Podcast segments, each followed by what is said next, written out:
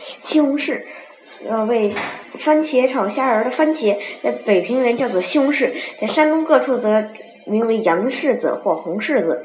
想当年我还梳小辫系红头绳的时候，西红柿还没有番茄这样威风，它的价值在那不文明的时代，不过与赤包相等，给孩子们拿着玩玩而已。大家做娶姑娘扮姐姐玩耍的时节，要在小板凳上摆起几个红胖发亮的西红柿，当做喜宴，实在漂亮。可是它的价值就是那么点，而且连这一点还不十分稳定。对于在大小饭铺里，它是完全没有份儿的。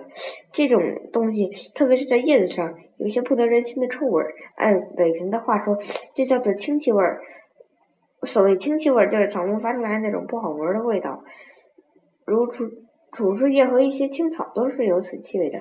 可怜的西红柿，果实是那么美丽，而被这个臭味所勒住。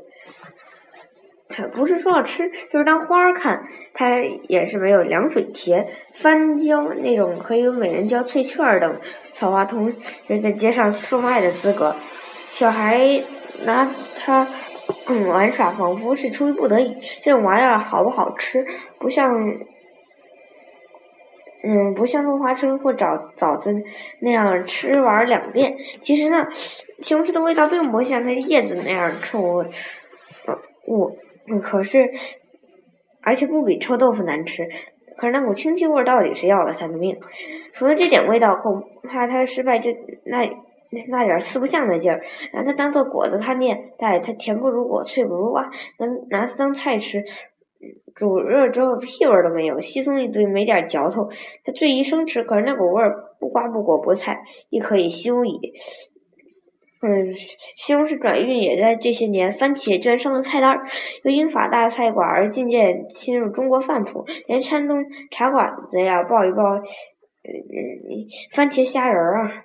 文化的侵略，门牙也挡不住。可是细一看呢，饭馆里番茄这个与那个，大概都是加上点番茄汁儿，粉红外可看，但不难吃。至于整个鲜番茄，还没多少人敢大嘴的啃生吞它的，或者还像留过洋的人和他们的儿女，到底以他们的洋味地道些。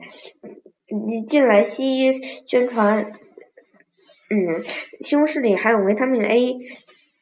可是必须生吃，这倒有点别扭。